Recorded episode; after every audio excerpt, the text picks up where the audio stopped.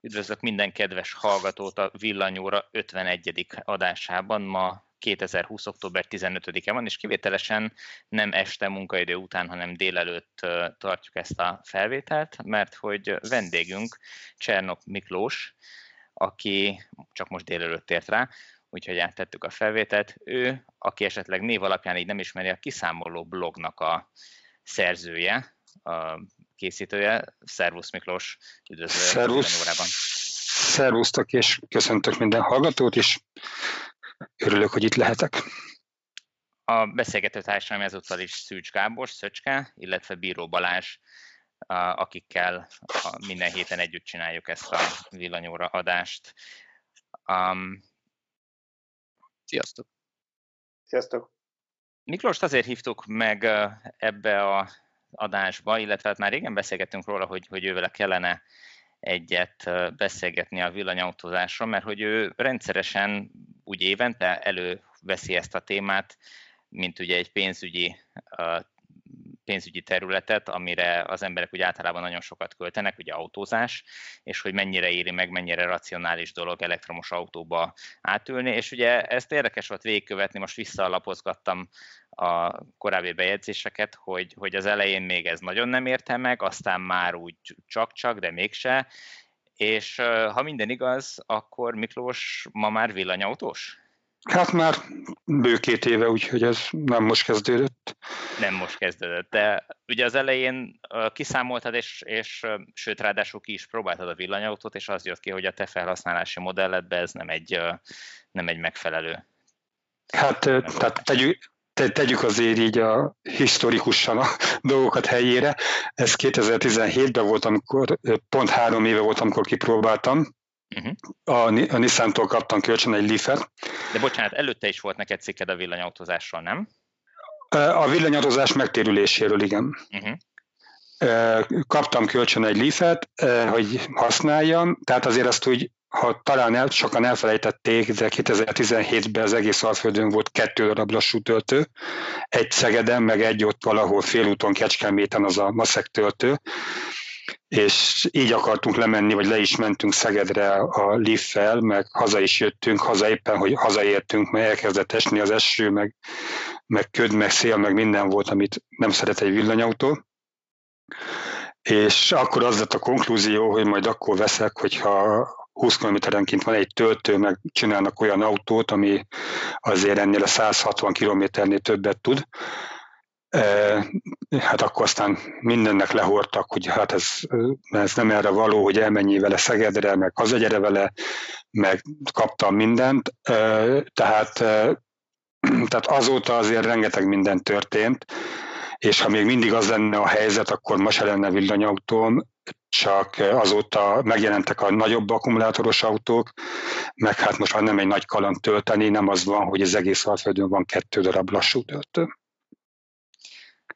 Igen, ezt Azért, amikor egy évre rá megvetted, akkor még egy kicsit te is early adopternek számítottál. Tehát még akkor nem volt kánál. Most azt mondom, hogy már tök jó a helyzet.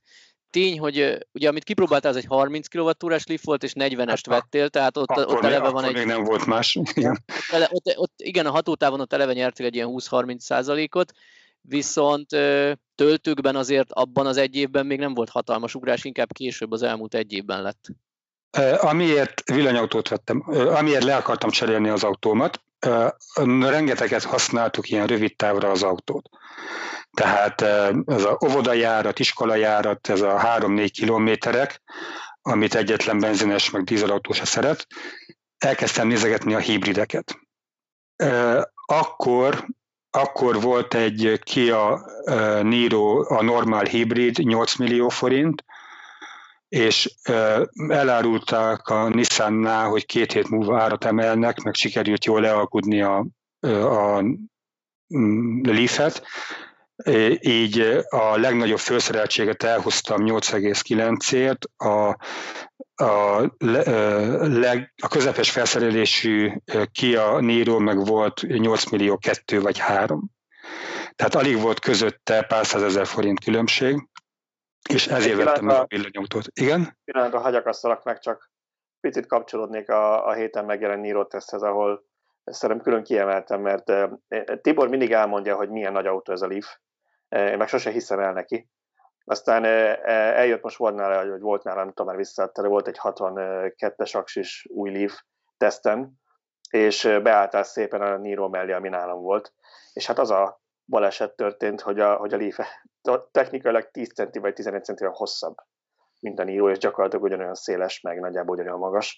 Úgyhogy igazából, aki most így megrökönyödött volna, jó, de hát most Miklós egy, egy, egy ilyen SUV-t vagy CUV-t hasonlott össze egy, egy kis kompakt városi ötajtóssal, nagyon téved, mert két azonos méretű autóról beszélünk. Igazából a Leaf az nagyobb, bár egyébként a Niro-nak jobb a helykihasználása. Tehát a, a Leaf-et nagyon elrontották szerintem, hogy eleve villanyautónak tervezték, de hogy még kellett annak akkor a motorház, na mindegy, ez, ez már történelem, ezen tudunk változtatni. Tehát, hogy amiért döntöttem az elektromos autó mellett, az az, hogy azon, azon kívül, hogy jó, azon kívül tényleg filérekkel volt drágább, mint a, a normál hibrid, és tudtam, hogy hamarosan komoly áremelés lesz két héten belül, és így tűnt jó ötletnek megvenni anyagilag is. Azóta se bántam meg, de így lett villanyautónk. Tehát igazából hibrid autó helyett lett villanyautónk, mert majdnem egy volt az ára. Ja, hát szerintem ott követted el a hibát, hogy annól kipróbáltad a, a hibát. Mert, mert lehet, lehet, hogy ezt különböző racionális dolgokkal magyarázni, csak ha valaki egyszer belül egy akármilyen szempontból jobb autóba, és alapvetően ugye mindig elmondjuk, hogy aki még nem próbált villanyost, már csak azért is érdemes kipróbálnia, mert teljesen más vezetési, még utazási élmény, mint egy, egy benzines vagy egy dízel. Előbb-utóbb így megharapja az a kis bogár, és akkor elkezd motoszkálni a fülében, hogy csak kellene egy. Hát egyébként igen, talán nem próbáltam volna ki a Leaf-et, lehet, hogy nem vettem volna. De hát ugye a, a kényelmessége, meg mindene, és ha már így erről beszélünk, engem iszonyúan zavar, hogy valamiért az elektromos autónál egy dologról lehet beszélni, hogy megérje.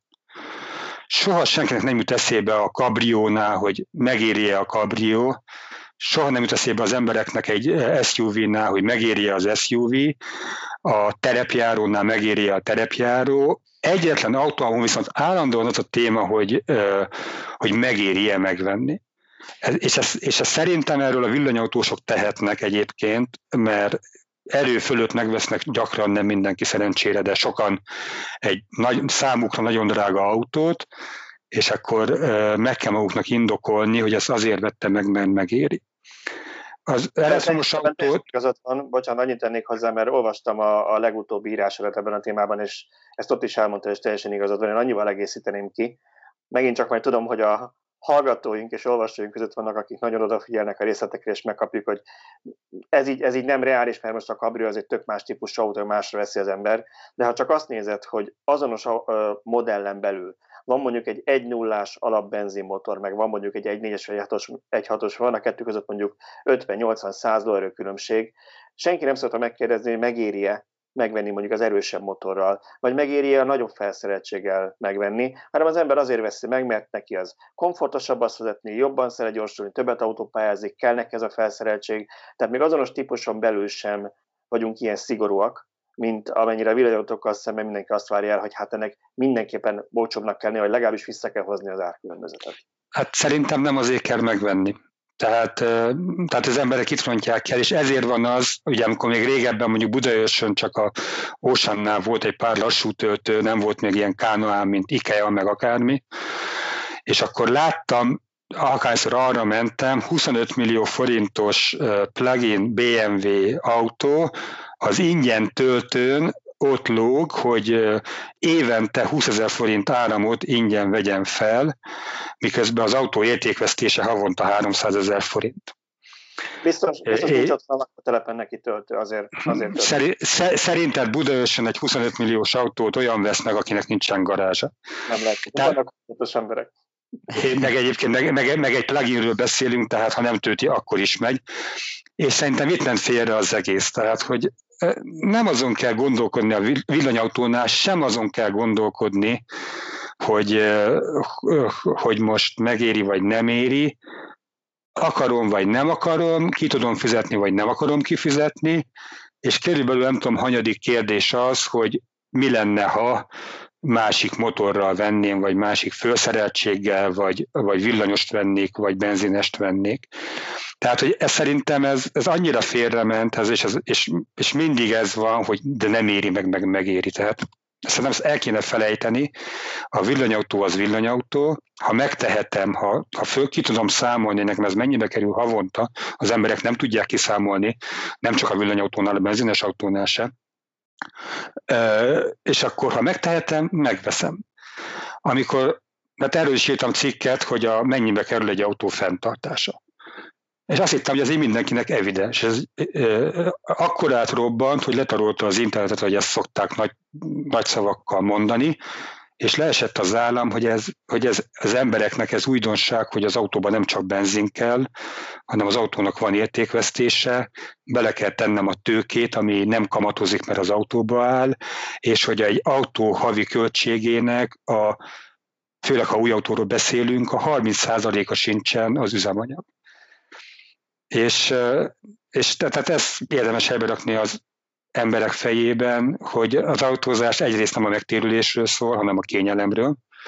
Egyetlen kérdés, hogy ki tud-e fizetni azt a kényelmet, vagy erőt felvettél autót, és hogy a villanyautózás se a megtérülésről szól, hanem arról, hogy te szereted a villanyautót azért, mert jobban szereted, mint a V8-as terepjárót, mert te ilyen vagy, és akkor te villanyautót veszel. Igen, ez egy nagyon jó megközelítés, és egyébként még azon felül, hogy megéri-e, ennél sokkal rosszabb kérdés az, amikor úgy teszik fel a kérdést, hogy megtérül-e. Egy autó, hogyha nem üzletre használják, mondjuk nem taxi, vagy nem, nem áruszállító, akkor az nem térül meg, az egy, az egy kényelmi, az egy luxus beruházás, ahogy, ahogy te is mondtad, úgyhogy ebből a szempontból tényleg ez egy, ez, ami, ami elterjedt, ez egy rossz megközelítés, és sokkal inkább tetszik az a megközelítés, amit te most itt fölvázoltál, és ami alapján, hogyha jól sejtem, akkor, akkor te is megvetted ezt az autót. Én még azt akartam kérdezni, hogy te azért gondolom készítettél költségszámítást az alternatívák között, azon túl, hogy megnézted, hogy melyik mennyibe kerül, nem?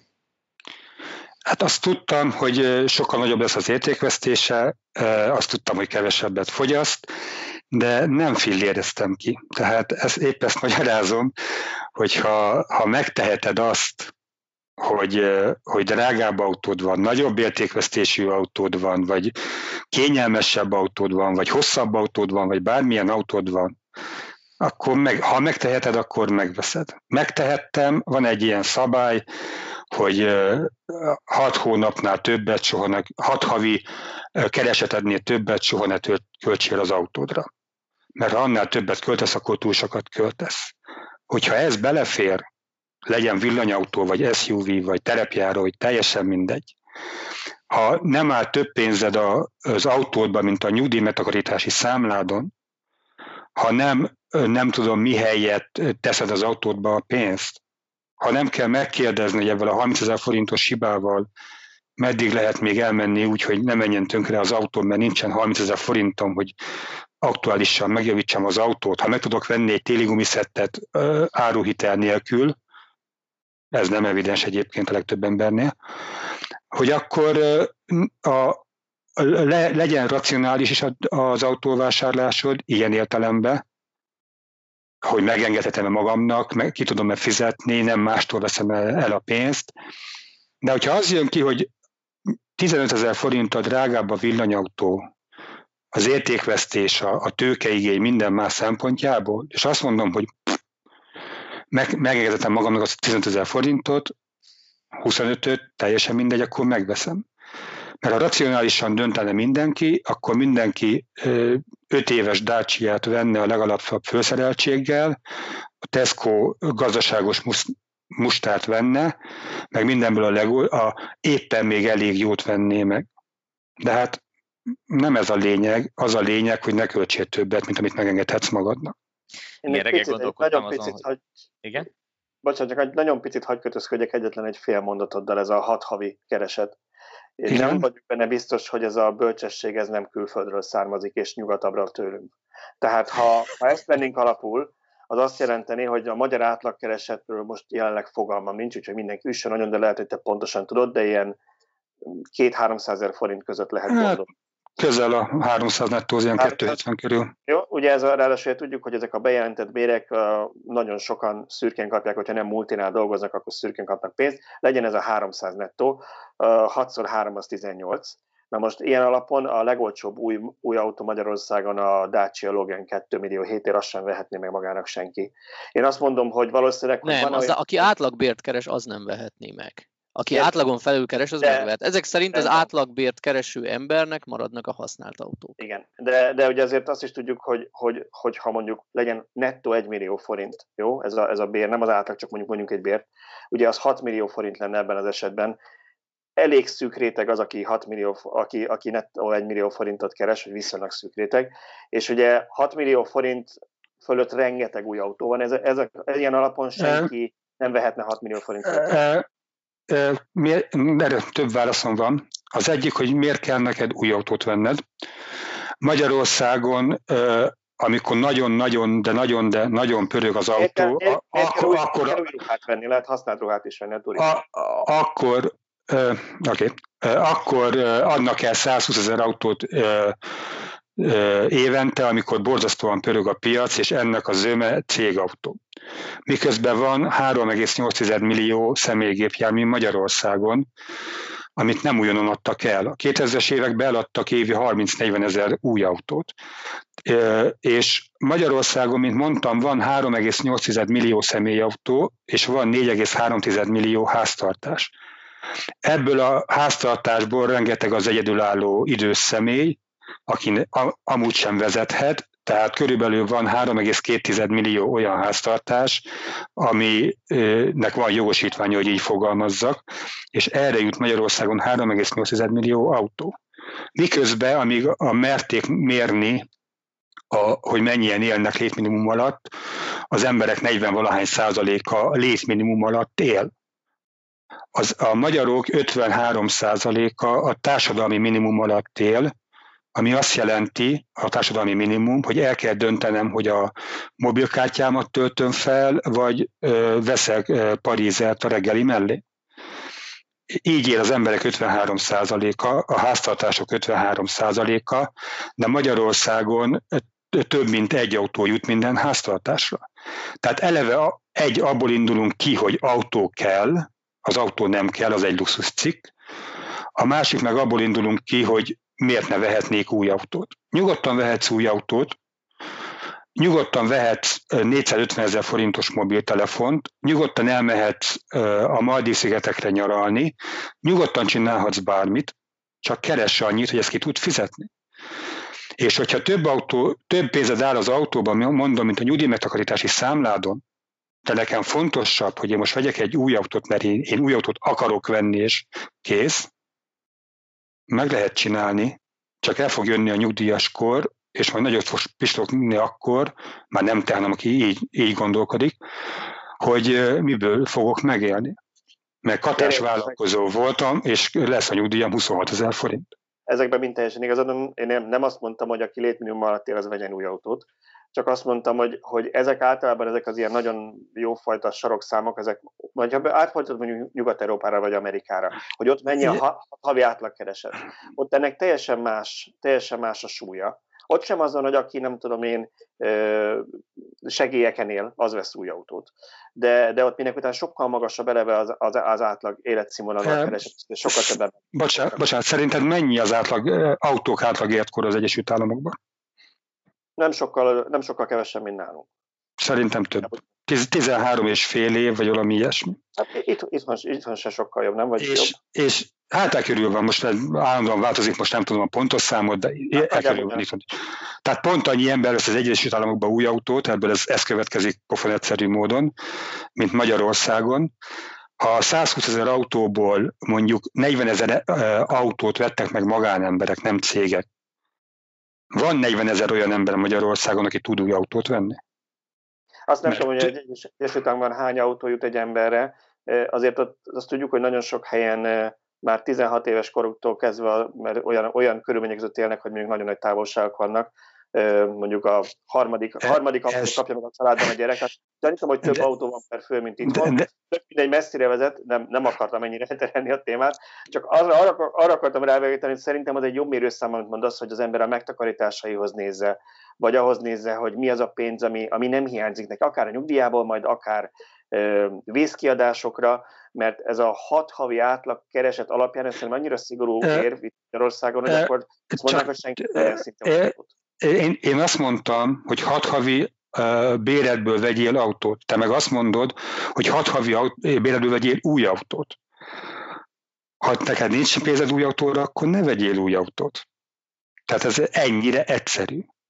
Ebben a, Az autó az arra való, hogy lusta vagyok, az esetek 98%-ában legyünk őszinték, lusta vagyok kerékpárra ülni, gyalog menni, vagy felszállni a buszra, vagy a vonatra, és én autóval akarok menni. Ez, ha, ha, ha, ha, ha, megint lusta vagyok, mert, mert ez én városlakóként, én még magamra ezt mondhatnám, hogy én lusta vagyok. De mondjuk, hogyha te nem úgy, nem úgy laksz, hogy, hogy a szádban áll meg a, a hetes busz, és felszállsz rá 100 méterre a lakástól, és ugyanúgy el kell vinnod a gyereket reggel iskolába, óvodába, meg el kell menned dolgozni mondjuk 40 km vagy 30 kilométerre. Persze lehet mondani, hogy hát üljél fel a sárga busz, és nagyon sokan ezt csinálják, de azért ez nem mindig csak egy ilyen nagyon extra, eh, már nem tudja hova rakni a pénzét eh, luxus, hanem, hanem valószínűleg eh, sokkal komplikáltabb megoldani valakinek az életét volánbusszal, mint a mondanám tovább, tehát amit akartam mondani, hogy gyakran van, hogy kell az autó sérült gyereked van, olyan helyen dolgozol, amit nem lehet csak autóval megközelíteni, bár akkor ne felejtsd el elkérni ezt a pénzt a munkaadóttól, hogyha az m 0 mellett van a világ végén az akármi, és oda kell járnod, merőnek ott van a telephelye, akkor fizessen annyit, hogy beleférjen az autó használat.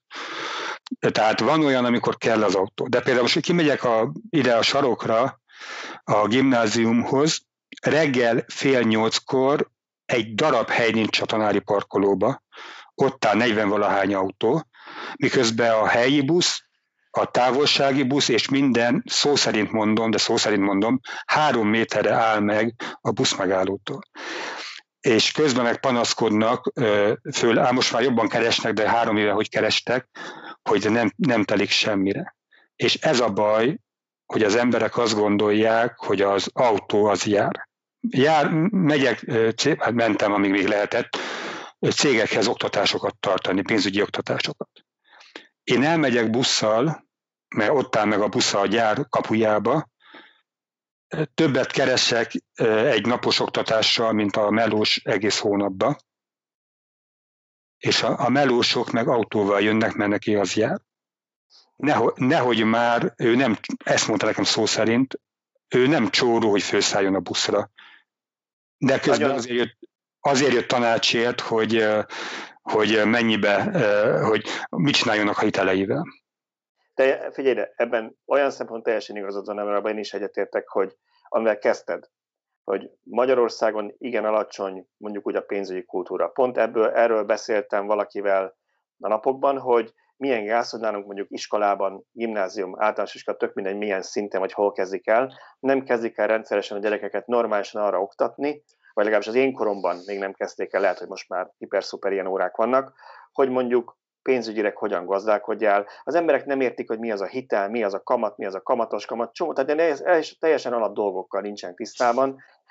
Ebből a szempontból teljesen igazad, én is ismerek olyan embereket, akik hatodik haszakadó elmegy külföldre nyaralni ha éppen nincs pénze, akkor is, miközben sír, hogy nem tudom, nem tudott valamit megvenni vagy megcsinálni. Tehát, hogy, hogy, hogy egy millió ilyen emberre van, teljesen igazad van, ez, ez oké. Én annyi vagyok egy picit megengedőbb, hogy, hogy azért én elég sokat kirándulok ismerősökkel vidéken, és, és csomó olyan kis falu meg település van, ahol elmegyünk autóval, és azt látom, hogy naponta négyszer megy a busz, és igazából onnan a következő város mondjuk 20-30 kilométer, persze lehet mondani, hogy hát akkor üljön fel egy biciklire, mert az luxus az autó, de azért az nem egy reális élethelyzet mindenkinek, hogy akkor naponta nem tudom, hogy három órát töltsön a közlekedéssel, tehát ilyenkor többen azt mondják, hogy akkor inkább autóba ülnek. Abban teljesen igazad van, hogy ha annyi pénze van, csak akkor ne vegyen mindenképpen egy új autót, hanem vegyen mondjuk egy millióért egy használtat, és járjon azzal, és ne nyújtózkodjon tovább, mint a takarója ér. Ezzel ebbe egyetértünk.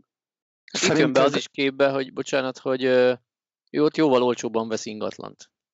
Amikor ő úgy dönt, hogy ő egy ilyen zsákfaluba költözik, és hát, ott... töredékért veszi meg a lakást, vagy a házat, akkor számoljon azzal, hogy viszont lesz egy komoly kiadás autóra, mert tényleg onnan nem oldható meg a kötele... kötele Igen, de te abban indulsz hogy valaki kiköltözik mondjuk a városból, de ez nem mindig így, vagy ott született, vagy ott élt. Tehát most ez nem, nem, nem csak azokról beszélünk, aki úgy dönt, hogy ő most megunta a várost, és ő most kiköltözik a zöldbe. Rendben van, a budapesti autósokra, meg a Budapest környéki autósokra ez mennyiben igaz, amikor három percenként jár a busz? Teljesen igazad van. Én, én nagyon ezt, ezt elmondtam, szerintem még, még talán podcastról beszéltem róla, vírus előtti, tehát az időszámításunk előtti időkről beszélek, hogy, hogy én például hétközben, napközben én soha nem autóztam, autó itt állt a garázsban, én tömegközlekedéssel mentem munkába, mindenhova, metró, busz, tök jól ott voltam, én az autót igazából hétvégén használtam, hosszabb utakra, és pontosan ezért is volt, hogy ugye most, gondol, most van folyamatban új autóvásárlás, vagy autóvásárlás, vagy készülődik, maradjunk ennyibe, és én nagyon sokáig elmondtam, hogy én azért is nem akarok például egy elektromos autót venni, annak ellenére, hogy nagyon szeretem őket, mert még nem érzem úgy, hogy arra a, arra a felhasználási mód, ami nekem van, racionális döntés lenne, hogy megérné, mert nem használom annyit. Sokat használom, de akkor hosszabb utakra, ott pedig pontosan az, hogy azok az autók, amik hosszabb utakra vannak tervezve, még nagyon drágák elektromos autók között. Ez volt, ez volt nagyon sokáig a véleményem.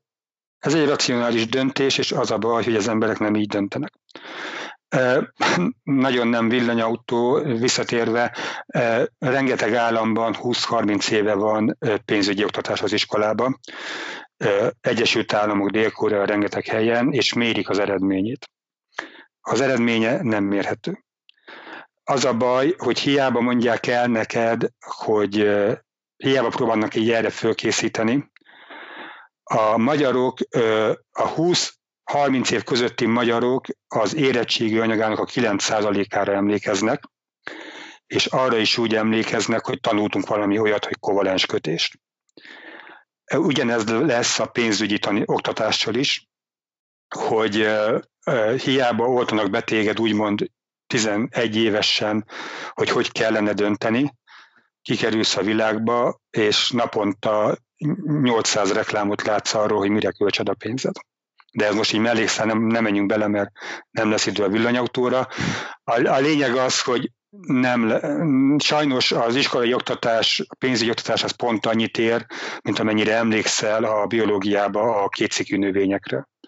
Pont úgy fogod elfelejteni Érdekes, ezt is. érdekes mellékszál egyébként a megoldást felnőtt képzésben, mert az átmegy a következő generációba, mert a gyerek számára jó példa? Az ilyenekben, hogy az ember, hogy, tehát mondtam ezt, hogy írtam egy cikket arról, hogy az autó havonta nem 30 ezer forintba kerül.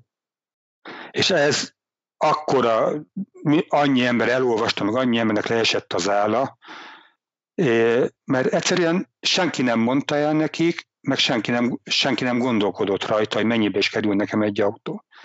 Tehát az ilyen oktatásnak, oktatásnak tehát hogy az ilyen információátadásnak van lény, értelme, hogy az emberek elgondolkodjanak azon, hogy lesz holnap, hogy leszek nyugdíjas, hogy nem biztos, hogy mindig annyit fogok keresni, mint ma, hogy ne költsek többet, mint keresek.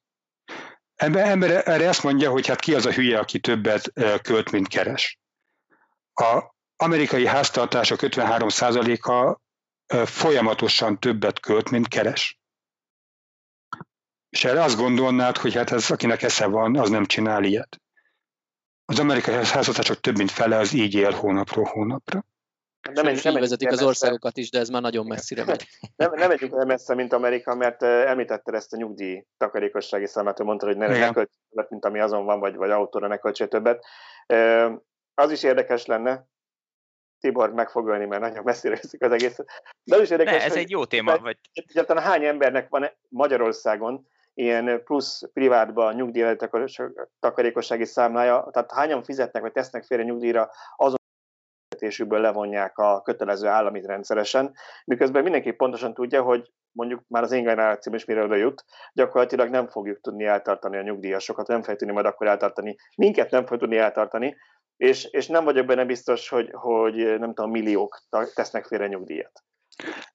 Most az a gond, ez egy nagyon jó téma, és én nagyon szeretem, viszont nem akarom, hogy úgy mondjam, szétoffolni a villanyautós témát. A YouTube-on fenn van a Kiszámoló Akadémia. Az első része, az az első három film, az csak erről szól, hogy ilyenekről szól, de erre válaszolok, és utána akkor legyen villanyautó. A legtöbb embert meg szoktam kérdezni, hogy mi történne akkor, hogyha 30 ezer forinttal kevesebbet keresne, mint most, mert lefokozták, vagy munkahelyet váltott. Mi történne akkor, hogy 30 ezer forinttal kevesebbet keresnél, mint most? Semmi. 30 ezer forinttal kevesebbet költenél. Kicsit összép húznád magad, stb. stb. Mi lenne, hogy 30 ezer forinttal többet keresnél, mint most? A válasz szintén semmi, annyival többet járnál gyorsétterembe, annyival drágább cipőt vennél, annyival drágább sonkát vennél, ugyanúgy elfolyna az a plusz 30 ezer. Nem minden embernél sajnos, de a legtöbb embernél nem az a kérdés, hogy el tud tenni havi 30 ezer forintot, hanem hogy el akar-e. Így de nem akarok, mert kényelmesebb elkölteni, mint, mint megtakarítani. Jobban esik zabálni, mint fogyókúrázni, tehát ez egyértelmű viszont ennek van ára. De tényleg vissza a villanyautókra. Ez így van, ez, ez tényleg egy, egy iszonyú érdekes téma. Igen, itt én azért még mindig hiszek abba, hogy, hogy a gyerekeken keresztül, tehát hogyha jó példákkal mutatjuk meg nekik, akár csak az autóvásárlás döntését, akkor, akkor itt azért lehet hatni és rá lehet világítani olyan problémákra, olyan kérdésekre, amiket te például abban a cikkben felvetettél. Viszont hogy tényleg visszakanyarodjunk, te annak idején azt mondtad, 8,9-ért vetted az autót leakciózva tényleg nagyon jó vételként, és az most így visszagondolva tényleg jónak tűnik egy tegnap felszereltségű Nissan leaf Hát, a, ha tudtuk honnan mennyi lesz az euró, igen. A, hogy most már azért ennek a feléért is el lehet hozni autót. Itt most uh, például a Dacia Spring, ami, ami a héten, uh, illetve múlt hét végén került ki a ajánlatként a, a, a netre, hogy ezt lehet foglalózni, és hát felvétel napján ma este a, lesz a bemutatója effektíve az autónak. Mi a véleményed ezekről az olcsó a kis hatótávú autókról? Nincsen vele semmi baj, ha, ha arra veszed, amire neked jó. Amikor én autót néztem, volt egy elég egyszerű szűrő, van családom. A, én is magas növésű vagyok, a gyerekek még ugye még gyerekek, de nem sokára tínédzserek lesznek, tehát Magyarorsz, nem Magyarországon általában olyan villanyok elfér az a Leaf, a Niro, és körülbelül így végig is értem a felsorolásnak. Most majd jönnek ki az újabbak, amiben szintén elfér egy család. Ha valakinek második autónak kell egy Dacia, vagy egy, vagy egy használt akármilyen villanyautó, ami a feleség rohangál vele az óvodába, akkor vegye meg. Tehát nincs ezzel baj, mindegyiknek megvan a maga helye, e, csak hát én olyan autót veszek, ami nekem megfelelő, és először legyen megfelelő, utána megnézem az árát, hogy ki tudom-e fizetni, és ha ki tudom fizetni, e, eldöntöm, hogy ki akarom-e, meg azt érje. Így ebben a sorrendben. Tehát nektek ez az egy autótok van, hosszabb távon se tartotok másikat, és bevállaltok vele hosszabb utakat, vagy olyankor inkább bérelsz egy hagyományos autót? Hát most már nem gond. Tehát most már ugye a Leaf-fel, ha észre megyek az autópályán, ha 90-nel megyek 130 helyett, akkor Budapest-Szeged távolság az ilyen combos 20 perc különbség, tehát sose értem az embereket, akik mennek, mint a bolond napi három órát Facebookizik, egy órát kávézik, fél órát házik a kádba, és két órát nézi a tévét, de ha le kell menni Kecskemétre, akkor 180-nak kell menni, mert úgy 7 perccel hamarabb odaér. E, tehát, hogyha Szegedig gond nélkül elmegyek, ha hideg van, meg tél van, akkor most már kikanyarodok a Kecskemétnél a villámtöltőre, töltök bele 10 percet, aztán megyek tovább.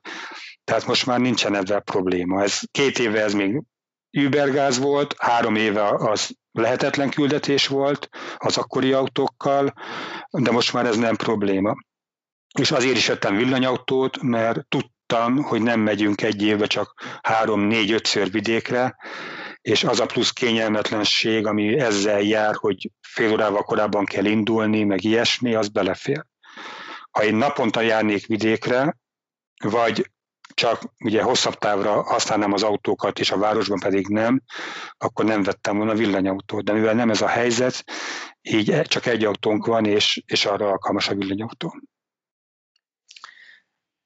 É, hogy töltitek az autó? sose kell elmenned a benzinkútra. Hogyan?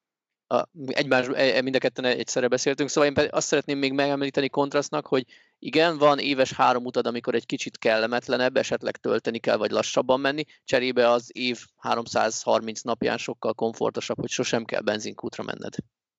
Így van, itt van töltő, látom, hogy kevésbe dugom és kész. Vagy, tehát igen, tehát ez valamit valamiért. Egyébként nagyon fut, tényleg furcsa ez az emberek, hogy hogy meg vannak vadulva az utakon, tehát ha menni kell, akkor, akkor minden másodperc számít, de egyébként meg a mindennapokban egy átlag ember szerintem napi 5-6 órát csinál olyan hülyeséget, aminek semmi értelme. Abszolút így van. Igen, ezt én is láttam, és erről szerintem már többször is beszéltünk. Én is a töltéssel kapcsolatban akartalak kérdezni, hogy ugye otthon töltöd az autót, uh, napelemmel, napelem nélkül? Nincsen napellemünk, mert igazából ez apósoméknak a háza, és lassan majd költözni kell, meg kinőjük, és hát a napelemet nem, nem éri meg fölrakni pár évre, mert kifizetni nem fogják, amikor akarom adni az ingatlant, vagy apósom akarja adni az ingatlant, csak maximum hamarabb megveszik, így nincs értelme napelemet vennünk. És ha már felhoztad a napelemet, akkor itt van ez a változás a bruttó elszámolásról. Erről Miklós is írt, mi is írtunk. Mit vártok tőle? Ha a kérdés nekem szólt. Én nem olvastam a cikket, úgyhogy engem érdekelne, hogy te mit mondtál, vagy mit írtál róla.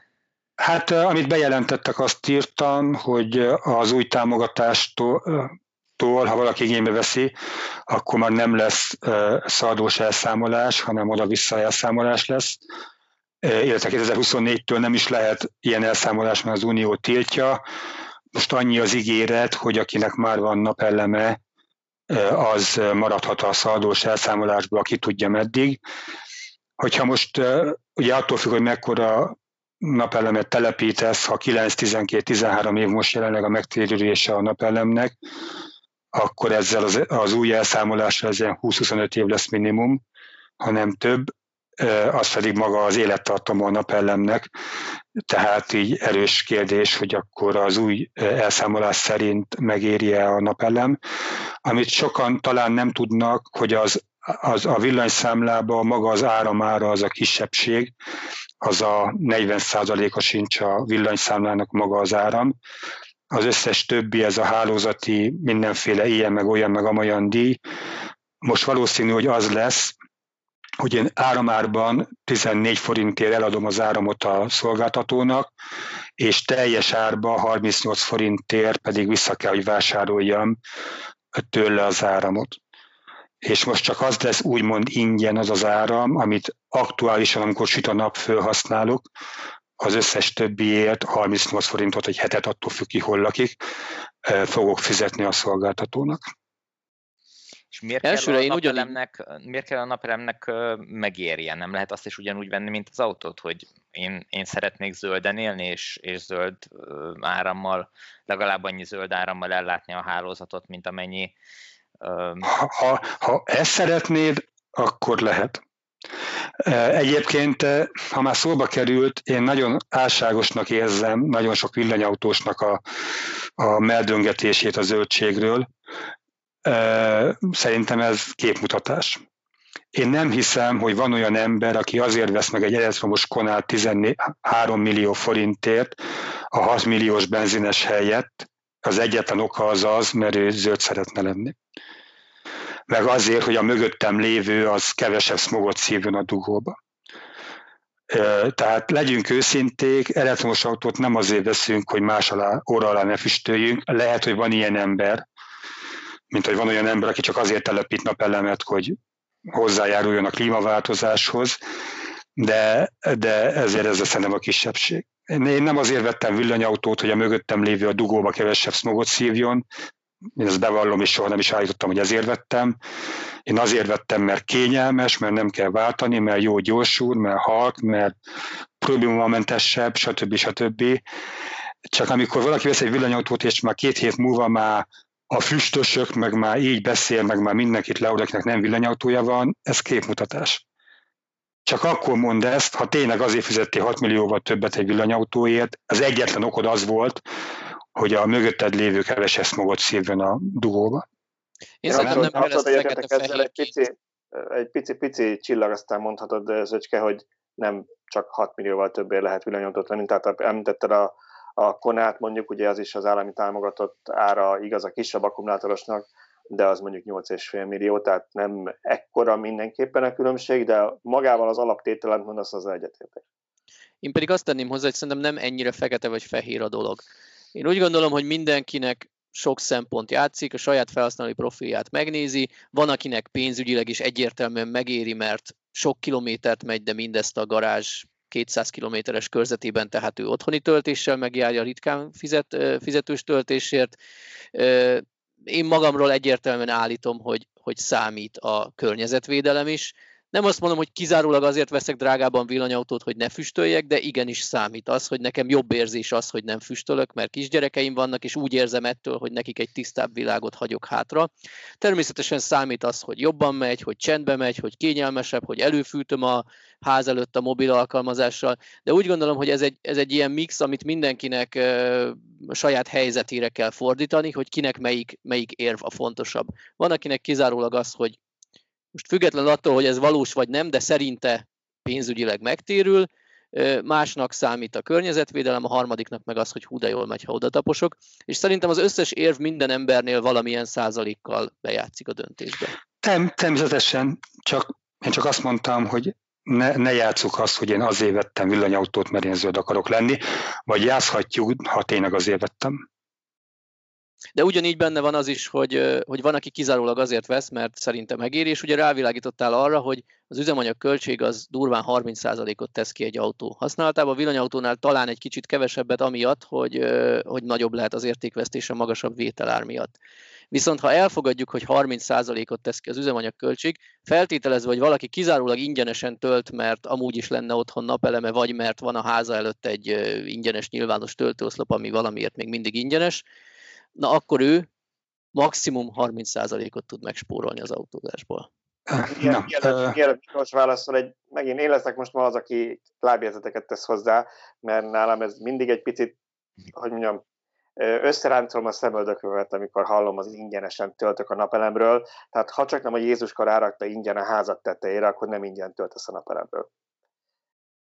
Igen, tehát, no, tehát az autózásnak négy nagy költsége van. Ebből a legkisebb az üzemanyag. Ha megveszek egy autót 10 millió forintért, amit ö, négy év múlva eladok ö, 5 millió kettőért, akkor nem kell nagy matematikus zseninek lenni, havonta 100 ezer forint az értékvesztésem, 48 hónap alatt 4 millió 800 ezer forint. Ha vehettem volna ezt az autót most a példakedvéért 5 millió forintért, de én villanyautót akartam venni, mert az jobban megéri, csak azért, mert ugye, mint beszéltük, ez egy butasság, de ha azért veszem, akkor az azt jelenti, hogy én 5 millió forinttal többet, több volt az, ezt úgy hívják, hogy tőkeköltségem, 5 millió forinttal többet kellett kivennem a bankból, és beraknom az autóba. Ez az 5 millió forint évente kamatozik az államkincstárba 225 ezer, 250 ezer forintot. Most kamatos kamattal kéne számolni, de ezt most hagyjuk. Tehát azért, mert 5 millió forinttal drágában vettem autót, négy év alatt 1 millió forint kamattól estem el, mert annyival több volt a tőkeköltségem. Az havi szinten olyan, most legyen 22 ezer forint egyszerűsítsünk, tehát 100 ezer forint az értékvesztése az autómnak. 22 ezer forint a tőkeköltsége az autó, a plusz tőkeköltsége az autómnak, a 122 ezer forint, és ezután jön az képbe, hogy 30 ezer, 35 ezer forint benzint tankolok bele, vagy 8 ezer forint áramot.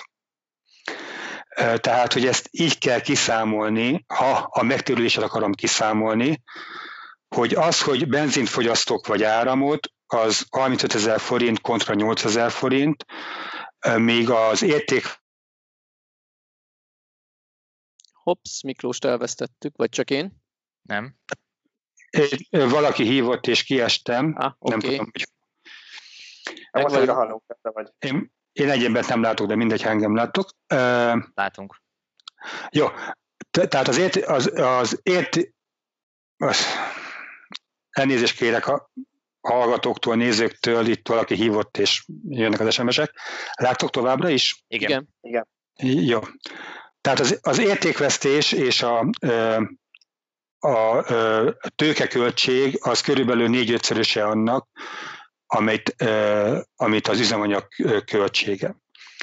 És amikor azt akarom nézni, hogy meg, megtérül-e ez a pénz, akkor ezt így kell számolnom. Amit ugye a villanyautó mellett szól, ha engem érint, ami nem biztos, az a, a, a, a ingyen ta, tankol, tankolás, parkolás, illetve hogy nem kell fizetnem adót utána évente. Tehát ugye az adó az évente az pár tízezer forint, 20-30 ezer forint, tehát ez nem egy komoly tétel havonta, az ingyen parkolás pedig hát kinek mennyi, azaz. A karbantartása az körülbelül ugyanannyi, hogyha még garanciális az autó, mert hiába semmit nem csinálnak rajta, ugyanannyit fizetek egy villanyautó után évente, mint egy normál autó után. Tehát én ezért mondtam azt, hogy ezért mondtam azt, hogy a villanyautó az így éri meg, vagy nem éri meg. Miért elfordult a kép? Igen, valamiért itt jött egy csomó. Pillanat, megcsinálom. Jó, szóval amíg, amíg a technikán dolgozol, ha közül tudsz minket hallani, szerintem tök érdekes ez a, ez, a, ez a két mellékszál, vagy nem is mellékszál, ez a két része ennek a témának. Olvastam még a, a blogbejegyzésedben is, az egyik, ami az értékvesztés, a, a másik pedig, most nem még a másik. Költség. Igen, igen, igen. Szóval az értékvesztés kapcsán ugye azt írtad, elég somás kijelentés volt, hogy az értékvesztés egy villanyautónak nagyobb, mint a benzinesnek. Ez Szerintem így nem igaz. Szóval, hogy ez nagyon autótípus függő. Biztos van olyan villanyautó, aminek nagyobb, és lehetséges, hogy ez jobban érinti azokat az autókat, ahol a gyártó sűrűn növelte mondjuk az akkumulátor kapacitást, és ezért ez nyomja le a régebbi kisebb akus változatoknak is az árát. De most a felvétel előtt én gyorsan megnéztem, aztán itt van nekünk a Ionikok pápája, úgyhogy majd Szöcske kijavít, hogyha rosszul mondom. Én most kíváncsiságból megnéztem, mert az Ionik az egy tipikusan egy olyan villanyautó, ami nagyon jól tartja az értékét. A legolcsóbb Ionik, amit találtam ma a Hahun, az 6 millió forintnál kezdődött. Ugye ezt az autót jelenleg 8,5 ére lehet elhozni. Ez egy, ha jól számoltam, egy 40% értékvesztés. Bocsánat, ha sikerült a két és fél milliós pályázatba megvenni az autót, és neked a, legalapabb, fapadosabb modell megfelel, akkor igen. Azért, de... azért akkor ezt is tegyük egy kicsit rendben. Tehát ez a sikerült a pályázatba, ez a pályázat, ez nem olyan pályázat, mint egy bármi más szociális alapon, vagy persze benne van az, hogy kimel a keret, ha nem pályázol elég hamar, de ha te vetted a fáradtságot, mint, mint én, és reggel nyolckor leültél a számítógép elé, akkor, sőt, még volt ismerősöm, aki 11 órakor, akkor sikerült. Tehát az 11-kor is sikerült. Bocsánat, bocsánat, bocsánat, ez a pályázat szerintem, a múltkori pályázat az egy szörnyen túl komplikált, iszonyat kegyetlen, bürokratikus pályázat volt, mert ugye arról szólt, hogy a, még a azt föl a postára a, a papírokat, amit amúgy online kitöltött ki, nyomtas ki, azt föl a postára, aztán még a, a feladószervényt is szkennerbe és küld be nekik. Viszont ez meg átesett a ló túloldalára, mert annélkül, hogy autót vettél volna, megnyerted a pályázatot, és nem biztos, hogy lesz megint ilyen. És a 6 millió forint az nem eladási jár, hanem kínálati jár, tehát az, az nem ugyanaz, hogy 6 millióért akarom eladni, vagy 6 millióért el is tudom adni. Én nem vennék például egy 30-as Leafet meg 5 millió forintért, akárhány éveset, ami pont ezért, hogyha ha én tudok venni 8,5 millióért újat, tehát ez az egy, az egy ilyen ár. Most ebben meg az a baj, hogy nem fogjuk tudni, hogy milyen lesz az értékvesztése, Igen, mert... hagy, hagy, hagy fejezem be csak ezzel kapcsolatban, és aztán pont el akartam én is kitérni, hogy ebben igazad van, nem folytathatod, csak azt akartam mondani, hogy én nem önmagában ennek az egy autónak a, az értékvesztésére voltam kíváncsi, ebben igazad van, nem tudjuk mennyire fogja végül eladni az, a, az, a, az az eladó, de mondjuk ez a legalacsonyabb ár volt, tehát voltak ennél azért jóval drágábbak is. De megnéztem mellé, és tudom, hogy méretben nem pontosan azonos, de mégis a Nissan jelleg, leg, Nissan, bocsánat, a Hyundai jellegi kínálatában a legközelebbi az i30-as volt, és itt igazából csak, csak a százalékra voltam kíváncsi, hogy mennyire az értékvesztés. Minek után Ionicból nem találtam három évnél öregebbet, így három éves i30-at néztem, közel azonos teljesítménye, mint a mostani újak, és ott pedig 50%-kal értékvesztést néztem ugyanannál a modellnél három évesen, míg, 50, még 40% volt az Ionicnál. Én nem azt mondom, hogy innentől kezdve mindenki befektetésként tekintsen a villanyautóra, mert hát az kevesebbet fog veszíteni. Én csak azt akartam ezzel mondani, hogy ez valószínűleg típusonként, modellenként, márkánként eltérhet, és erre például jó, jó példa esetleg még a Tesla, amiről ma nagyon keveset beszéltünk, és így Elon Musk nem utalja neki marketing díjamat. Szóval, hogy a Tesla-nál például csomó külföldi kutatás van arról, hogy az azonos luxus kategóriákhoz viszonyítva sokkal kevesebb az értékvesztése, mert sokkal nagyobb rá mindig a kereslet. Volt olyan, amit, amit, amit láttam, ilyen e, cikket erről, hogy mennyire igaz, mennyire nem számoltam utána, ott 10%-kal értékvesztést néztek például a Model 3-aknál, tehát ez valószínűleg típusonként, márkánként eltérő lehet. Én azt nem mondanám, hogy egy villanyautó mindenképpen többet teszi az értékéből, mint egy benzines. Jó, tehát most ugye nincs kínálat használt villanyautóból, most és azért nincsen, mert eddig nem volt aki villanyautó, és nem volt rá jó támogatás.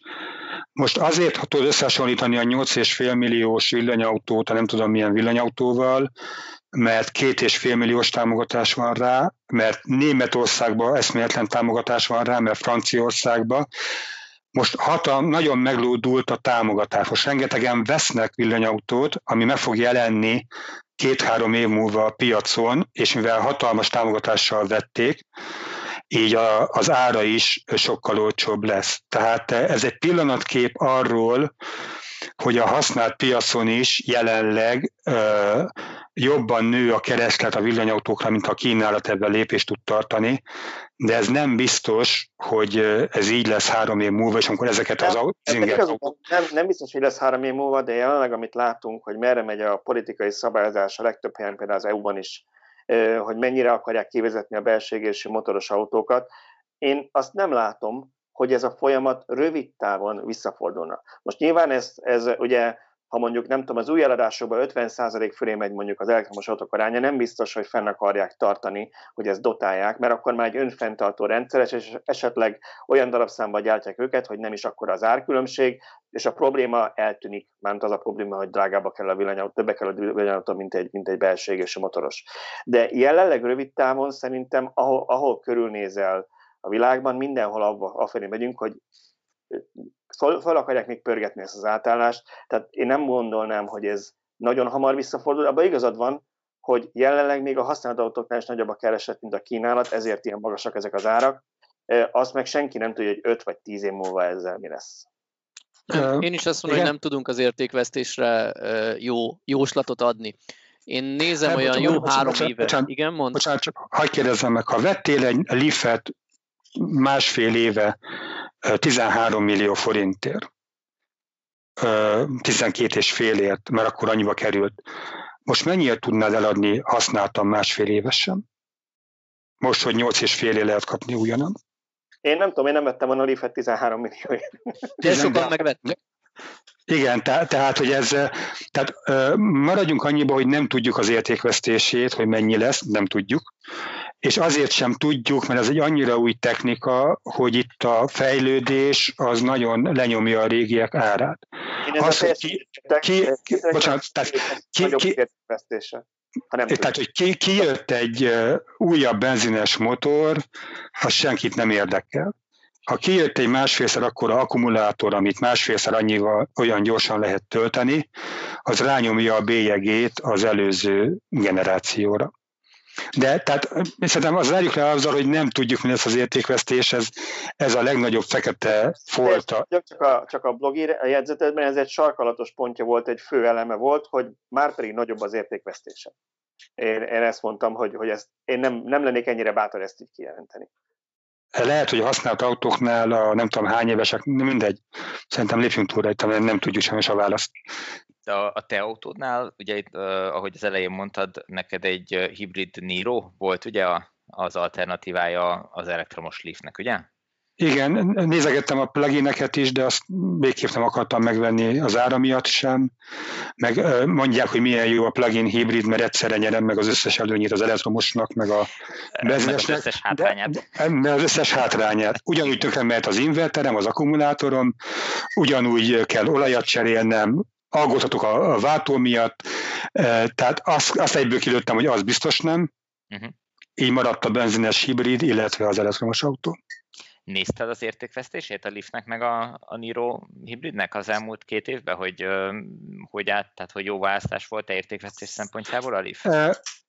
Amikor megveszel valamit, amikor már eldöntöd racionálisan, hogy megveszed, akkor utána nem kell nézegetni. Tehát ez ilyen önkínzás, hogy megnézem, hogy a, a mobiltelefonomat most 50 ezer forinttal olcsóbban árulják, vagy miért nem vettem ezt. Ez, ez egy autó, ez arra van, hogy elvigyen A-ból B-be, belekerül havonta 140 ezer forintban, mert belekerül sajnos, hiába elektromos autó, mert ott az értékvesztése, ott a kaszkója, ott a mindene. Ki tudom fizetni a 140 tisztában vagyok vele, sokan nem, tisztában vagyok vele, hogy ennyibe kerül, nem nézem, hogy a szomszéd autója annak mennyi az értékvesztése, vagy ha ezt vettem volna, mennyi. Nem azért vettem, és itt kanyarodunk vissza, hogy nem azért vettem, mert megéri, vagy nem éri meg, hanem mert nekem megfelel, mert kényelmes, mert, mert, mert jó, és innentől kezdve, hogy most 6000 forinttal olcsóbb lett volna, vagy drágább lett volna egy hibrid autó, vagy 12-vel, nem, nem, nem, ez, nem ez a kérdés. Hát és itt egy másodpercre kanyarodik vissza, amit az elején mondtál, hogy amikor arról beszéltél, hogy mit csinálnak az emberek, hogyha 30 ezerrel kevesebbet vagy többet keresnének. Persze nyilván ez, ez mindenkinek ez egyéni szituációtól, megfizetésétől is függ, hogy az a 30 az mennyire sok vagy kevés. De hogy ugye azt mondta, nagyon sok, nagyon sok helyre elfolyna. Tehát egy, do, egy dohányos is tudja, hogy havi 30 ezer csak cigére elkölt mondjuk. Úgyhogy, úgyhogy az, hogy mondjuk ha, ha, egy, ha egy két autó között mondjuk van, nem tudom, 10-20-30 ezer forint különbség havonta így, ha visszaosztod, aztán majd amikor egyszer adtad minden költséget kiszámolsz, mert ez a hepped, akkor nem biztos, hogy az a pénz egyébként te félretetted volna azt a 30 ezeret, mert annyira jó fiú lettél volna. Hát én félretettem volna, de ez, a, ez hívják pénzügyi tudatosságnak. Van fönt a blogon, a kiszámoló blogon, kiszámoló.hu, van egy ilyen fül, hogy kalkulátorok. És ott van ilyen, hogy autóköltségkalkulátor, és ott van, van olyan is, ha jól emlékszem, mert most csinálták, az vagyok benne biztos, hogy beírom az egyik oszlopba az egyik autót, a másikba a másik. Értékvesztés, biztosítás, minden díjat beírok, autópálya matrica, autókozmetika, minden, minden, minden beírok, és kiadja, hogy melyik autó havonta mennyibe kerül. Ez azért is jó, mert A, látom, hogy mennyit költök az autóra, az emberek meg szoktak lepődni. B pedig el tudom dönteni, hogy a, mennyivel kerül többe egy használt villanyautó, mint egy használt mondjuk Dacia, vagy egy új villanyautó, mint egy használt villanyautó. Vagy, tehát látom azt, hogy mondjuk 38 ezer forinttal kerülne többe havonta, ha vennék egy három évvel fiatalabb villanyautót, látom a számot, és el tudom dönteni, hogy nekem ére annyit. És ha azt mondom, hogy igen, és megtehetem, mert, mert nem a gyerek uzsonnáját költöm, szánt pénzt költöm erre, akkor megteszem.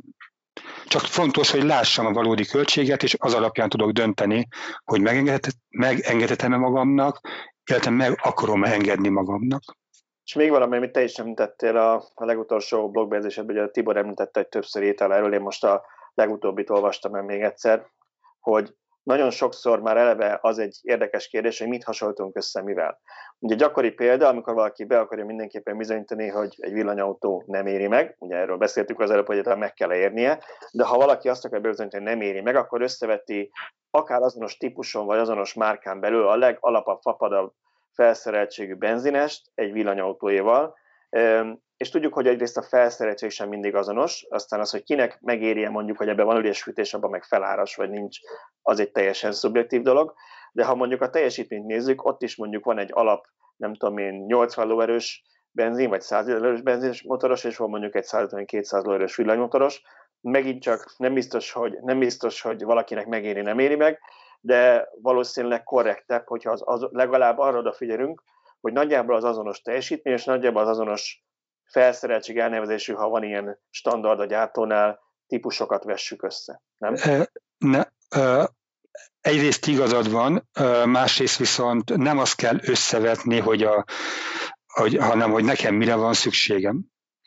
Tehát, hogy mindegy, hogy a 180 lóerős a villanyautón, hogyha a feleségem hordja vele a gyereket az óvodába, akkor oda nem kell 180 lóerős villanyautó. Tehát nem, nem azt kell összenézni a, a kettőt, hogy azt kell mondani, hogy nekem kell egy autó, amivel a feleségem hordja a gyereket az óvodába. Távolság ennyi, a stb. stb. Ez a szükség, amit be kell töltenem. Be tudom tölteni. Az, hogy ez az, nekem megérje, vagy nekem, vagy nekem az alternatív megérje, és egy másik egy ilyen, ilyen, hogy mondjam, objektíven így felülről szemlél, vagy egyébként az a villanyautó, az, az hogyan vizsgázik a saját típusából, vagy, vagy a saját márkájából a benzinessel szemben. Ez biztos, Nekem hogy érdekes, de hogyha egy fapadossal veted össze, az ugyanúgy csalás, mint hogyha minden extrát beleteszel. Mert én lemerem fogadni, hogyha a technikából adódóan nem lenne kvázi automataváltós minden villanyautó, és lehetne másfél millióval olcsóbban kéziváltóval venni, tömegek vennék.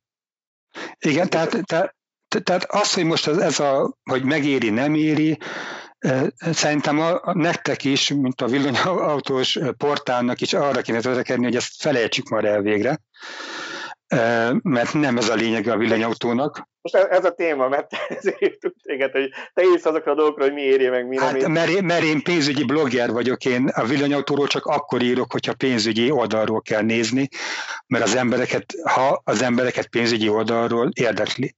Tehát én azért írok arról, hogy megéri a villanyautó, mert, mert nekem miről írjak? Tehát pénzügyi blogon mit keresne az, hogy a, mi, Na, milyen új fejlesztése van? De ha azt mondod, hogy ezt nem kell figyelni, akkor nem tudjuk az oldaladra irányítani a rengeteg hallgatót, ami náluk én a Tesláról én csak akkor írok, amikor a részvényeiről írok. Tehát e, én nem írok arról, hogy a Tesla jó autó, vagy rossz autó, vagy milyen autó, én arról írok, hogy a részvénye ére annyit, mint, ne, mint amennyit kérnek érte, vagy nem. Amikor én villanyautóról írok, én csak azért írok, hogy, hogy megéri-e, vagy nem. De, de a cégben is leírom, hogy nem ez a lényeg. És valóban egyébként én is egyetétek ezzel, hogy az almát az almával, Viszont én úgy gondolom, hogy a, a saját almámat a saját másik almával hasonlítsam össze, hogy nekem az adott szükségem betöltéséhez milyen autóra van szükségem, és ezen belül ezt egy villanyautó mennyiért tudja kielégíteni, egy, egy hibrid autó, egy benzines autó, és ezen belül, ha tudom az árkülönbséget, hogy megérje nekem az egyik vagy a másiknak a felára a valamiért, mondjuk a plusz kényelemért, vagy, a, vagy bármi másért. Hát igen, magyarul, hogy almára vagy körtére van igazából szükségem, vagy akár egyikre se. Igen. Ezt, ezt kell megcsinálni. Egyébként az alternatíva kérdése nem csak a, a gazdasági szempontból érdekes, hanem környezetvédelmi szempontból is. Ugye nagyon sokszor um, említik azt, hogy uh, nem is, hogy mondjam, nem is kevésbé környezetszennyező a villanyautó, mert hogy le kell gyártani a nagy akkumulátort, és hogy az mennyi energiafelhasználással jár, és hogy annak milyen kibocsátása van, mekkora CO2 terhelés tartozik hozzá, és akkor összehasonlítják mondjuk egy, nem tudom, minimotoros használt régi autóval, aminek a, a már hagyományos motoros autóval, amit 20 év egyszer már legyártottak és nem dobtak ki. Itt nyilván nem azt kell nézni itt is, hogy, hogy az az alternatíva, hanem az a, mi az a másik autó, amit a villanyautó helyett valóban megvenne, vagy választana az adott felhasználó. Ezt, ezt a CO2 mániát, ezt pont olyan hülyeségnek tartom, mint a megéri kérdést. Nem ez a kérdés, hogy a villanyautónak mennyi a CO2 kibocsátása. Ha te a kibocsátás miatt, akkor üljél fel egy kerékpárra, és csak annyi CO2-t bocsátasz ki, amennyit kilihegsz. Tehát ez, egy, ez megint egy marhaság. Nem az a lényeg, hogy a villanyautó szennyeze, hanem az a kérdés, hogy hol szennyez. A városba az aszmás gyerek meg a 80 éves beteg öregasszony óra alá szennyez, a rákkeltő részecskéivel, vagy valahol Visontán, vagy hol vannak ezek az erőművek, ott teregeti a füstöt az erőmű. Tehát meg, meg ez is egy ilyen, hogy mennyi a CO2 kibocsátás. Az a rengeteg számít, amit kidobunk naponta, a palackok, meg a, a csomagolóanyagok, annak mennyi a CO2 kibocsátása, meg mennyi a környezeti lábnyoma. Tehát e, ilyet feszegetni, az az ember feszegessen, aki akinek üres a kukája, meg nem, nem ül autóba, meg nem ül repülőre. Egyébként meg az a lényeg szerintem, hogy az elektromos autó ott nem szennyez, ahol az emberek élnek. Tehát magyarul nem, nem a földet kell megmentsük, hanem a saját környezetünket. Mentsük meg a földet is, de akkor ne legyen se villanyautónk, se semmilyen autónk. A kettő együtt is járhat, de hogy itt a, a villanyautók szempontjából nem a föld megmentése az elsődleges, hanem az emberek. hogy, hanem az, az, az, az, a környezet, az a, annak a környezetnek a megóvása, amiben lakunk, hogy, hogy tisztább levegőt szívhassunk. Onnantól kezdve, hogy autón van, onnantól kezdve kimutatás arról beszélni, hogy mennyi a CO2 kibocsátása. Nyilván igen. Bár itt is ugye azért, hogyha alternatívát nézünk, és hogyha mondjuk az egyik kevesebb, mint a másik, akkor hogyha megtehetem, akkor miért ne választhatnám azt, amelyik e, rendben van. Tehát ha mindenképp autót kell használnom, és, a kérdés, a kell vagy akarok. De Igen. Nem, tehát nem az, hogy ha én eldöntöttem, hogy, hogy autót akarok használni, mert az én kényelmemhez az szükséges, akkor, akkor de. Az, az alternatívák közül én választok egy olyat, amelyiknek kevesebb a, a CO2 kibocsátása, vagy, vagy, vagy a helyben nem szennyez, és ne azt választom, még helyben szennyez, vagy magasabb a CO2 kibocsátása. Tehát... Re, rendben van, de akkor azért tegyem hozzá azt is, hogy de csak azért van, mert én kényelmes vagyok. Ez, ez az autó nekem a vágyam, és nem a szükségem. Világos, de hogy ha, ha egyébként is választanék autót, mert Igen. azt már eldöntöttem egyszer egy korábbi lépésben, hogy, hogy autót mindenképpen veszek, mert az nekem jár, ahogy te Igen. mondtad, akkor, akkor választok olyat, amelyik, amelyik a környezetet is, meg a, a lakókörnyezetemet is, tehát a saját egészségünket is kevésbé terül. Így van. Ez olyan, mint a napellem. Tíz év alatt jelenleg még tíz év alatt térül meg, vagy 15 év alatt igazából hasznot nem hoz, de igazából pénzt nem visz, mert egyszer visszakapom. Azért van napellemem, hogy, hogy védjem a környezetet. Tehát ez egy ilyen döntés, hogy hogy ez egy ilyen döntés, hogy hogy azért van, hogy akkor ez is zöld ára, amit én termelek, nem éri meg, de, de megtehetem, vagy, vagy nullszaldós lesz a végén, de akkor is, ha már nullszaldós, akkor legalább védje a környezetet. Ha már a napelem még visszajött, bár elmentünk villanyautó témába arról a kitérőről, ami tök jó, viszont én még szerettem volna hozzátenni, hogy érdekes ez a bruttó elszámolás. Elsőre nekem tök ugyanaz volt a véleményem, mint Miklósnak, hogy hát így kitolódik a megtérülése gyakorlatilag az élettartam végére. Aztán tovább gondoltam, hogy lesz jövőre ez a támogatás. Ha tegyük fel, én rászánok másfél millió forintot napelemre, ami nullázná a jelenlegi szaldóval az én áramigényemet kilovattóra alapon szaldóba állítva, de felveszek hozzá mondjuk nem tudom, hogy 30 vagy 40, legyen félút 35% támogatást. Mivel a napelemek ára nem lineárisan nő a mérettel, innentől plusz 35 százalék. Nem a napelemek, hanem a rendszernek az ára. A rendszer, így van, a rendszer ára, tehát minél nagyobb rendszert veszek, fajlagosan 1 kW annál olcsóbb. Tehát ha én a 35 százalék támogatással veszem meg a napelemet, és a saját tőkém azonos, akkor megvehetek egy közel dupla akkora teljesítményt, feltéve ha a háztetőmön van erre elég hely. Na most innentől, mivel nem kilovattórában kell szaldóba állítani, hanem pénzben, hiába én csak a fele pénzt fogom visszakapni, az én fogyasztásom nem fog ettől megugrani, csak éppen nem a éves 4000 kWh fogyasztásomat fogom lenullázni, hanem helyette termelek 8000 kWh amiből 8000-et kifizetnek nekem, nyomott áron, ez kétségtelen, viszont ez így átfordíthatja oda, hogy a szaldóshoz hasonlóan 14 néhány év alatt kinullázódhat. Hát ezt majd meglátjuk. Egyébként az ötlet jó, de ezt majd meglátjuk, amikor lesznek számok. Meg meglátjuk, hogy mennyivel ez drága a napelem telepítés, csak azért, mert van rá állami támogatás. Meg tehát ezt ki lehet számolni, hogy hol éri meg, csak ehhez még nincsen semmi adat, de egyébként az ötlet jó. Igen, egyébként nekem is pont ez volt az elképzelésem, hogy, hogy ezzel túl lehet lépni azon a szinten, hogy mindenki csak akkor a napelemet telepít, függetlenül attól, hogy mekkora a háztetője, és mennyit telepíthetne egyébként, amekkora, amekkora az energia felhasználása miatt racionális, mert hogy nem, uh, Szaldóban nullázni. Hát, hát azért tegyük hozzá, hogy a 4 kWh fölöttieknek ott van az az adó, az, ami jelenleg nulla forint, az, de bá, ezt én nem bá, szeretem, ezt, ezt nem szeretem. Bármikor élesíthetik. Igen, de ezt én, én az igazság, hogy nem szeretem, mert ugyanezt csinálják az elektromos autóval is, hogy jaj, de majd mi lesz akkor majd, hogyha megvonják a, a parkolási díjat nem azt kell nézni, hogy akkor mi lesz, hanem mi van most. Most kell kihasználni ezt a lehetőséget, és, és addig, e, addig használni, amíg van. Mert e, azt nem e, tudod, hogy e, mi lesz. Mert lehet, hogy nem lesz soha, lehet, hogy 15 év múlva se. Amióta bevezették a zöld rendszámot, azóta riogatják az embereket azzal, hogy a plug-in hibridektől el fogják venni. Gyakorlatilag rögtön második hónapban megjelent, a, hogy azóta dolgoznak a minisztériumban rajta, és látjuk, hogy már három éve, négy éve van, és senki nem nyújt hozzá, nem, nem nyúltak hozzá, e, hogyha valaki az alapján döntött, akkor nem lenne e, plugin hibridjese. Csak, csak egy 15 éves megtérülési beruházásnál nem szabad az alapján dönteni, hogy ma mi a helyzet, hanem ez a lényege a pénzügynek, meg a pénzügyi beruházásnak, hogy meg kell nézni, hogy a következő 15 évben mi várható, mert ettől lesz pénzügyi a pénzügyi, hogy a kockázatokat, amit nem ismerek, hogy mi, mi fog megvalósulni és mi nem, de megpróbálom felmérni. És ilyenkor felmérem a legrosszabb lehetőségeket, hogy azokat is tudjam, felmérem a legjobbakat, ezeket hívják szkenárióvizsgálatnak, és a jövőt nem tudom, de a számok ismeretében tudok döntést hozni. Nem, de ez, de ez akkor nem, de nem annyira, nem annyira pici. Ez azt, de, igen, ezt akartam is mondani, hogy most azon filózunk, hogy az a 0%-os adó azt egyszer élesítik el. És meddig tudjuk, hogy, hogy, hogy ilyen nyomott, rezsicsökkentett áron kapod-e az áramot? Ami nem normális, mert ha körülnézel máshol a világban, akár Európában is, sokkal többe kerül az áram.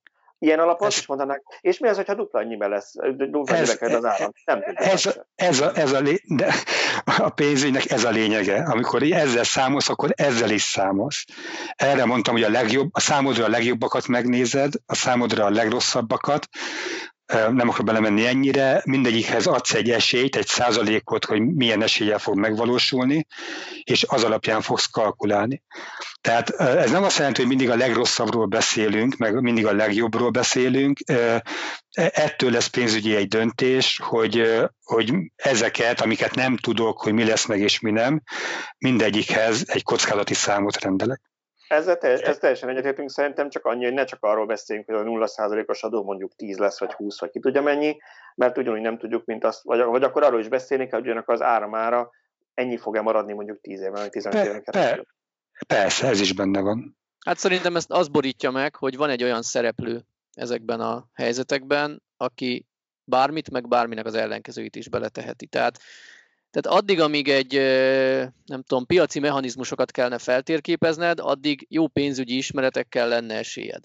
De onnantól, hogy holnap azt mondhatják, hogy mostantól ingyen adok mindenkinek napelemet, vagy holnap azt mondhatják, hogy mostantól 100 forint az áramára, és ezt egy tőled független tényező, és tényleg nagyon-nagyon nagy intervallumon belül változhatnak a dolgok, addig, nagy, addig esélyed nincsen jósolni. Amit mindig el szoktam mondani az embereknek, hogy foglalkozzanak a fontos kérdésekkel. Ezt arra gondolok most, hogy mondjuk veszel másfél-két millió forintért egy napelemrendszert, és tegyük föl, hogy ez nem kenyére kell ez a pénz. Hoztál egy döntést, fölraktad a rendszert, és elfelejted. Tehát egyrészt fontos, hogy kiszámold a dolgokat, másrészt fontos, hogy elengedd az apró dolgokat. Tehát, tehát ha úgy döntöttél, hogy napellem kell, és számok alapján úgy tűnik, hogy megtérül, akkor megépítem. De utána nem rágódok azon, hogy hogy bevezették a nulla forintos adót, vagy ez lett, vagy az lett, vagy így, vagy úgy. Meghoztam a döntést, a legrosszabb esetben a megtérülésem kitolódik három évvel, vagy rövidebb lesz három évvel, vagy ez, vagy az ezeket ilyenkor meg kell engedni. Tehát ez, az emberek olyankor tudnak gyakran problémázni, hogy a Domestos mennyi veszi, amikor költ rá három havonta 200 forintot. E, annál értékesebb az élet, mint hogy a túlapró dolgokon gondolkodjunk. Szóval szerintem ez lehet is egy jó zárszó, mert lassan kifutunk így a villanyórából. Úgyhogy igen. Én egy szót nem szóltam. Ja, csak azt hittem akartál mondani. Köszönöm szépen, hogy velünk voltatok. A hallgatóknak is köszönöm, hogy csatlakoztak és meghallgatták ezt az adást. Olvassátok a kiszámoló.hu-n Miklósnak a blogját, mert tényleg rengeteg érdekes témát vet föl és dolgoz föl, úgyhogy lehet belőle sokat tanulni és rávilágít olyan kérdésekre, amiket, amik fölött sokszor elsiklunk. És természetesen a napi villanyautós hírekért olvassátok a villanyautósok.hu, iratkozzatok fel a YouTube csatornánkra, és lájkoljátok ezeket a podcastokat bárhol, ahol ezt hallgatjátok. Jövő héten újra jövünk. Sziasztok! Sziasztok! Sziasztok! Sziasztok!